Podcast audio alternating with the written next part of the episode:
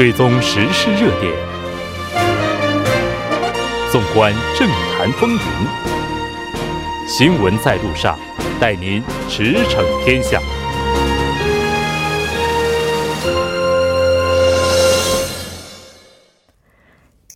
新闻在路上带您驰骋天下，欢迎回来，这里是正在为您直播的 T B S E F M 调频 一零一点三 新闻在路上。接下来的半个小时将为您带来此时此刻主要新闻、环球连线以及城市故事。广告过后马上回来。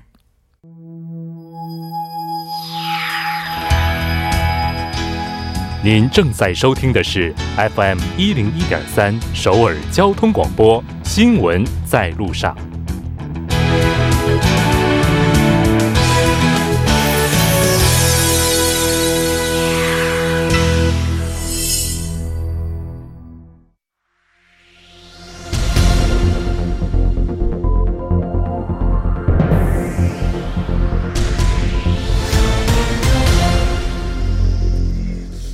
此时此刻主要新闻，接下来把时间交给新闻播报员刘娜恩，我们稍后再见。下面是本时段新闻。自一九九二年一月八号，韩国公民团队举行解决日军性奴制问题的周三集会，明天即将迎来第一千四百次集会。二十七年来，除了在一九九五年和二零一一年日本大地震时期改为哀悼会之外，周三集会从来没有停歇过。尽管一位接一位的慰安妇受害老人相继离世，但要求日本政府承认历史罪行、正式道歉、提供法律赔偿的呼声日益高涨。为迎接韩国光复七十四周年，明天第一千四百次周三集会将在全世界十个国家的三十四个城市共同举行。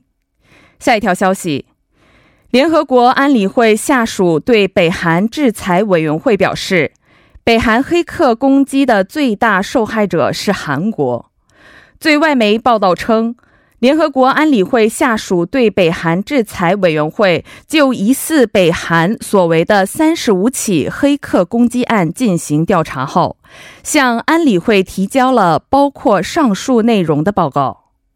报告称，韩国受害案例最多，共计十起，然后是印度三起，孟加拉国和智利各二起。北韩对银行和数字货币交易所进行黑客攻击，共夺取二十亿美元规模的资金。下一条消息，因示威而陷入瘫痪的香港国际机场，今天上午逐步恢复运作后，直飞韩国到香港航线的大韩航空和韩亚航空客机实现正常起降。上午十一点，从仁川机场起飞的大韩航空 K E 六零三 航班抵达香港机场，飞往仁川的 K E 六零四 航班于十二点五分出发。包括这两个航班在内，到今晚十二点，大韩航空有五个航班抵港，五个航班离港。据仁川国际机场公社消息，十三号上午八点十分，飞往香港的大韩航空 K E 六零三 起飞，该航线开始恢复正常。下一条消息，今天据韩国全国经纪人联合会消息，第十二届韩中高层财经界对话会将于二十九号到三十号在中国山东省济南市举行。届时，全国经纪人联合会会长许昌秀、中国企业家协会会长王忠宇等两国八十多名财经界人士将出席对话会。韩方代表将还会见山东省委书记刘家义，就增进两地经贸投资、加强在基建和第四次工业革命领域的合作等交换意见。以上就是本时段新闻。接下来马上为您带来我们今天的环球连线，带您了解全球最新资讯。那马上为您连线的是本台驻济州特邀通讯员李小雪，李记者你好。主持人你好。前段时间闹得沸沸扬扬的谋杀前夫碎尸案在昨天 八月十二号上午十点钟 呢是于济州地方法院开庭审理。 那就具体的情况我们请您来介绍一下。 呃是这样的， 嗯今天啊也就是昨天上午九点多呢， 在这个庭审的过程中， 嗯控辩双方是围绕着事先 呃这起事故是事先计划性故意杀人还是正当防卫的偶发性杀人， 还有犯罪的动机， 这两点上展开了激烈的争辩。 公诉方认为 被告人高某是在经过缜密的准备之后 实施的杀人， 而被告人律师则主张 被告人高某的杀人纯属偶然， 属于冲动性犯罪， 并非事先进行了计划。 这个辩护律师还当庭提出， 被害人曾对其 曾对这个高某提出了无理的性行为要求， 高某是对此进行了正当的防卫。 高某的辩护律师庭审的原内容为， 调查机构出具的调查内容带有偏见并被歪曲， 被告人因此无法在这种被这个诅咒还有社会上的一些咒骂的这种不良情绪的氛围中继续活下去。 嗯， 但对于这个碎尸与抛尸部分的罪行，高某以及律师是予以承认的。 嗯，那现场的氛围是怎样的呢？ 作为备受济州地区社会关注的一起杀人案件， 等待开庭的准备期内呢， 案件的辩护律师也是迫于社会舆力的压力， 社会舆论的压力， 接连传出退出的消息， 也是接二连三的换了这个辩护的律师。 昨天早上呢是一大早就有 七十多人 排队在庭外进行等待。 上午九点二十分左右， 伴随着市民愤怒的声音， 杀人恶魔呀， 然后还有喊 把头抬起来， 这个高某是 跟之前就示众的形象还是一样， 是整个脸被头发完全盖住， 然后在这个法警的押送下进入了法庭。 在高某律师提出其主张后呢， 现场旁听席的观众是一片哗然。 在庭审结束之后， 高某在被法警押送回囚车的过程中， 现场出现了不小的骚乱， 多名围观的人员上前拉拽被告人高某的头发， 认为其在法庭上的主张是子虚乌有， 是故意抹黑被害人， 但已经死无对证。 然后 嗯在这个局面出现了之后呢， 是济州教导所派出了近二十名工作人员来控制现场的秩序。 据悉呢， 济州地方法院将于 九月二号 对高某进行第二次庭审。 嗯，是的。 其实在这个案件当中我们看到， 就他这个谋杀妻子的问题哈， 那他也是以名誉损毁罪起诉了现任丈夫 A某。 那这个案件我们先了解到这里。 那在暑期的时候我们看到也是于日前在济州的某礁石海滩发现了一具中国女性尸体。 对的，是这样的。 根据济州海洋警察署以及西归浦警署的消息， 八月十一日下午一点左右， 一名在济州市汉丁面高山离海边钓鱼的 这个游客呢， 是发现了一名女性的尸体， 随后立即报警。 海洋警察在接到报警之后， 第一时间赶赴到现场， 但是由于无法确认死者的身份， 之后向西归浦警察署进行了交接。 西归浦警察署方面表示， 根据死者指纹的确认， 死者是于 八月八日下午 在大定驿失踪的中国籍女子金某。 从尸检报告方面来看呢， 虽然没有发现致命的外伤， 但是也不能排除他杀的可能。 目前警方还在对此案进行进一步的调查。 此外呢， 警方表示在金某失踪之后， 当地警方以及消防部门已经先后组织了 八百二十二人， 在死者失踪的区域进行 后续的搜索。 嗯，是的。 这条我们看到这儿， 据说在今天晚间在济州地区能观测到流星雨， 请您来简单的介绍一下。 嗯，是这样的。 现在呢， 正好是济州旅游旺季， 济州各大海水浴场的开放是进入了最后的两周时间， 前来济州旅游的客人也是达到了峰值。 那么今天晚上来济州的这些游客， 就比较有眼福的是， 英仙座流星雨 八月十三日 将呈现极大值， 今年可连续观测两天。在济州呢， 根据天文部门的消息，十三日晚间将达到峰值，是从晚上九点开始进入最佳观测时间。 嗯，其中高峰期间肉眼可见的流星数量大约在每小时四十颗左右。 嗯，此次流星雨的时间呢是正逢农历七月十三， 也就是满月的前两天。 是的，非常感谢李记者，那我们下期再见。 辛苦了，再见。 接下来关注一下这一时段的路况、交通以及气象信息。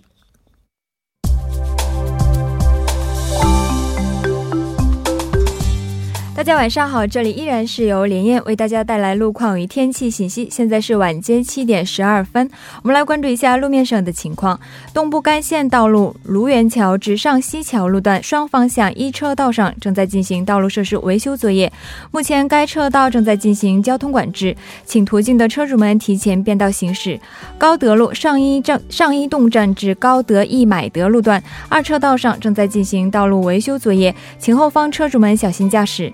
下面一则是桥梁施工的消息。 八月十三号到八月三十一号 晚间十点到第二天凌晨六点， 江边北路九里至嘉阳大桥方向、 豆毛桥圣水大桥至盘浦大桥路段 将会进行防护墙维修作业， 该方向四个车道中一至两个车道将会进行交通管制， 还望各位车主们参考以上信息提前计划出行路线。 好的，了解一下明天的天气情况。 目前超大型台风罗莎正从日本南部海域向西北方向移动， 受到强热带风暴罗莎的影响， 明天西部地区从下午开始会有雷阵雨天气， 后天雨水天气将会扩散到全国各地。 由于高温持续，光照强，空气湿度大， 闷热天气持续一整天， 夜间的最低气温同样也居高不下， 请各位听众朋友们做好防暑措施，注意健康管理， 并且下雨天能见度低， 路面湿滑， 请各位车主们小心驾驶， 出门前要及时关注天气预报， 提前做好预防准备。 好的，来关注一下首尔市未来二十四小时的天气情况。 今天晚间到明天凌晨多云，最低气温二十六度， 明天白天多云有阵雨， 最高气温三十五度。 以上就是这一时段的路况与天气信息， 祝您出行平安， 我们稍后再见。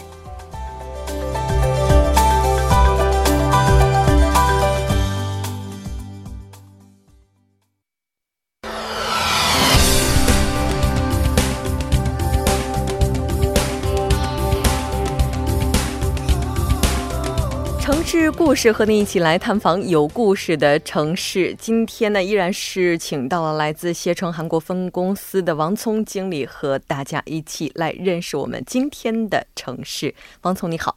主持人好，听众朋友们大家好。 很高兴和您一起来了解咱们本周的城市故事。那今天您要带大家了解的是哪座城市呢？ 今天呢，先揭晓城市的名字叫浮鱼。 浮鱼，对对，不知道为什么我老是想扶苏。扶苏是公子扶苏有一个人物啊。那这个浮鱼的话，这个城市为什么会选它呢？我大概看了一下哈，我们往期自从进了这个六月份 以后，发现我们这个说的都是比较一些就是现实化的一些社会问题也好呀，经济问题也好啊，包括之前涉及的这个机场呀、垃圾呀等等，太严肃了啊。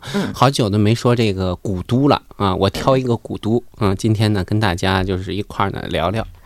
哦，也就是说浮鱼这座城市它在韩国还是一座古都。对对，它是一个千年古都，之前呢是韩国这个三国时期这个百济的一个首都。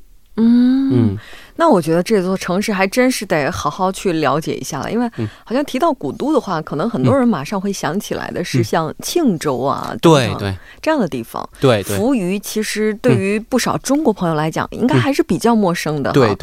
也由于这个可能大家会比较陌生，但是呢我们的时间有些每次准备了很多都跟大家呢能聊到有限，所以说呢我今天呢还是跟这个老规矩捡了几个关键词儿 大家今后呢就是听过我们这个节目的，哎，大家提到了浮鱼， 能跟大家提两个关键词儿，也算是有一个这个对大家有一个帮助。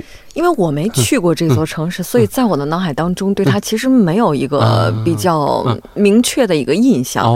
马上就请王聪来为大家揭晓今天您要讲的这几个关键词吧。好，第一个呢关键词呢是发达的农业。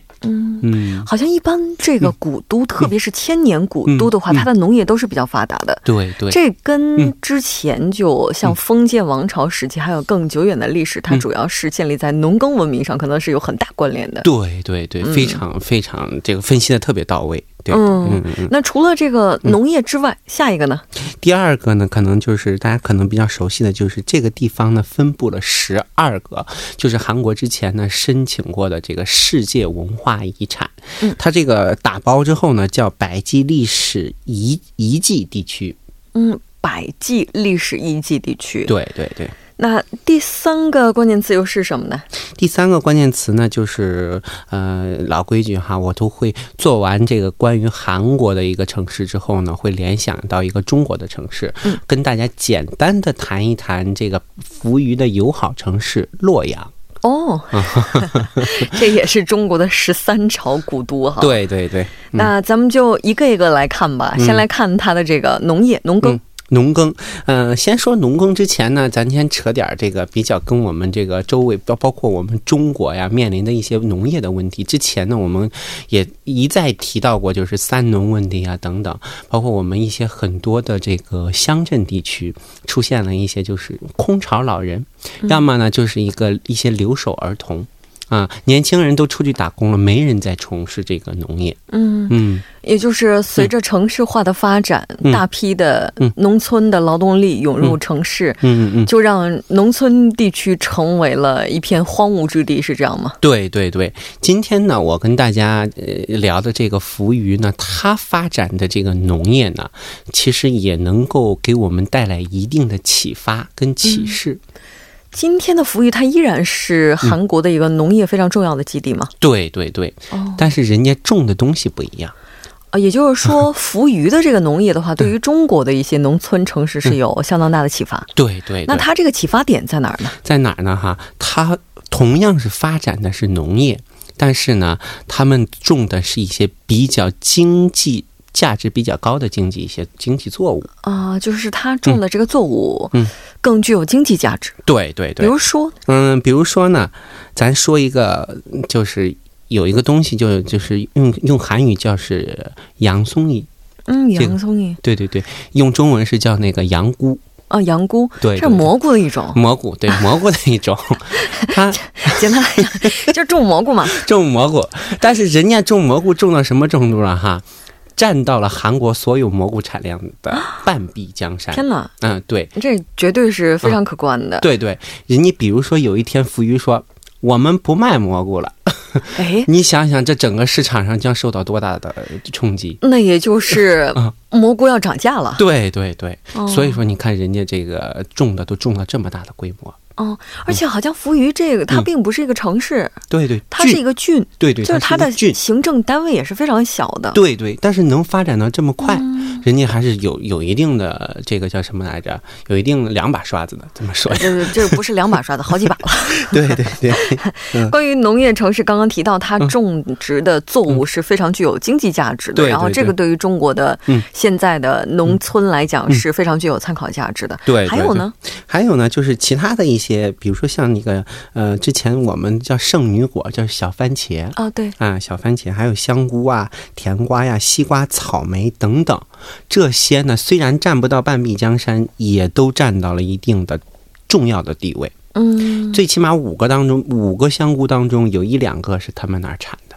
天哪，而且我发现刚刚您提到的这些东西其实在韩国应该说都不是那么便宜的东西。对对对，这好像在以前就中国生活的时候印象当中水果就不是奢侈品。对，但其实来到韩国之后可能不少中国朋友都会发出一个感慨哈。对对对，在韩国的话这些东西可都是奢侈品。所以富裕局原来是一个种植奢侈品的地区，所以这个城市也挺奢侈哈。咱这应该换个这个关键词，应该把这关键词换成奢侈品的输出地。哦，我觉得这个不错，这个想法。嗯，是是是。那咱们刚刚提到的是它的农业，对，那再来看一下刚刚提到的百济历史遗迹，这个又怎么说呢？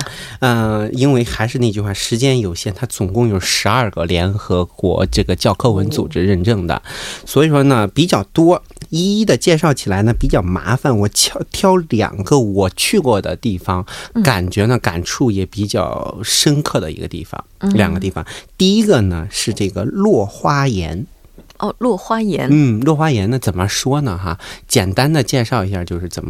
是百济灭亡了，国破山河在的时候三百多个宫女啊不愿屈服于新的政权纷纷跳崖自杀啊，就跟这个一朵朵的花落下去一样。嗯，你看看这个气节多么的那个场面，感觉第一特别的悲壮。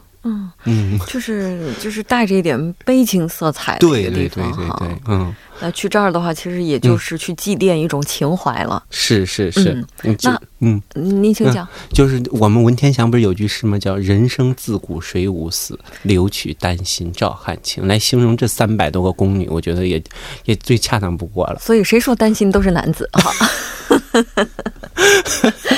嗯，我们再来看一下下一个地儿。下一个地方呢叫 宫南池的一个地方。宫南池呢，说你看这个我们顾名思义什么地方，就是宫的南边的一个大池子。嗯，为什么这个大池子特别有名呢？这个大池子首先它的作用是什么呢？它是养这个莲花的地方。哦，你想想这整个韩国多少个养莲花的这个地方。你别说整个韩国了，就庆州那个大莲花池也是特别漂亮的。对对对，为啥就独显着这个这宫南池呢？因为它是这个韩国整个韩半岛哈 最早的人工莲花池子啊，最早的最早的对对对。而而且好像今天我们看到这个池子的话，它其实是后来复原的。对对，你想一想这首先它是人工。 你想想整个韩半岛历经了多少的风吹雨打，历经了多少少的灾难，所以说它多多少少会受到这个损害。后来我记得是七十年代的时候吧，又进行了一定的修复跟复原。六十年代末 六十年代末差不多这个时间点。对对对对对。而且这中间还有一个叫暴龙亭，然后这个亭子也是一个景点。对对，整个一个大花池。哎呦，那个第一呢，首先是景美，第二个它那个莲花呀，你也说濯清涟而不游。 这个季节的话是刚好能去看的。对对对对，大家有空一定要去看一看。哦，这个这个莲花盛开的时候虽然有点热，今天介绍的不是古都吧，是避暑胜地吧。避暑胜地，但是还是蛮热的。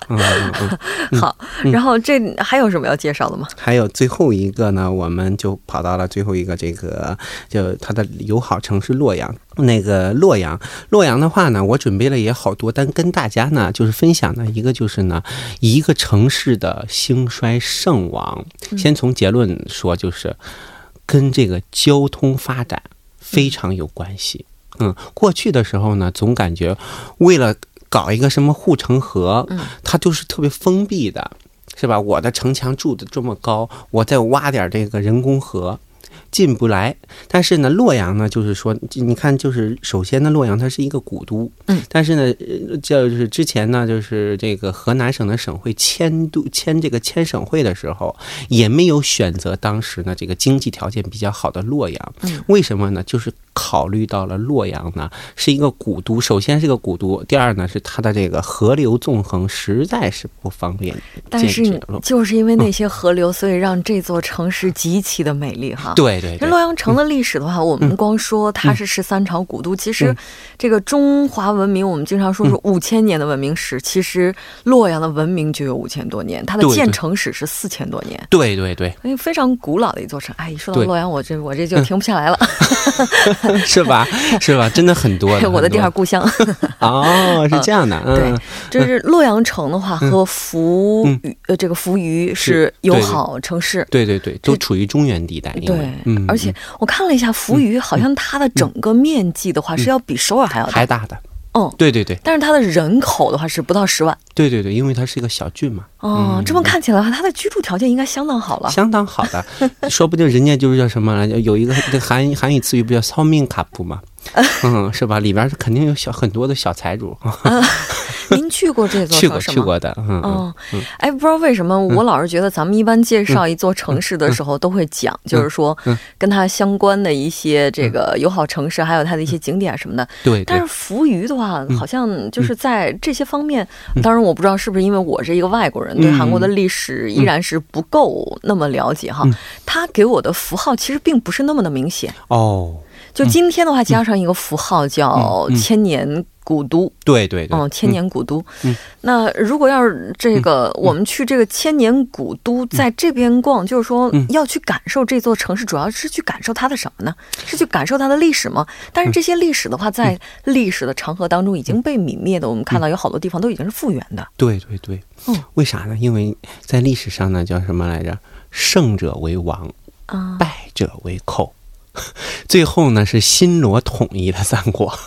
那他这个庆州呢跟着地位就上来了，就是在庆州之前就半岛几乎最繁华的地儿应该就是这个地方，最起码在百济这块地盘上，因为这个半岛它是分三块的嘛。新罗、百济 嗯，上边还有一个，我突然这个牛脊柱了，脑一下一下想不起来了。三国这个割据的时候啊，这也希望通过今天的这期节目，然后让大家能够认识到在韩国南部就是除了庆州之外还有一个千年的古都叫扶余。对对，在这座城市我们可以体会百济的历史。对对对。 那当然这个盛夏的季节可能有点热哈，太热了。但是但是如果大家探访这座城市的时候呢，也希望大家就是带着一份这个清静的心去体会。对，再次感谢王聪带来今天的这一期节目，那我们下期再见。好的，谢谢。 不知道这一期节目之后是不是也会有朋友跟我有一样的心情啊，就是期待在未来能够了解更多那些被遗忘在角落当中或者是并不为我们所熟知的城市。我们也期待以后的节目。那在半点过后马上回来。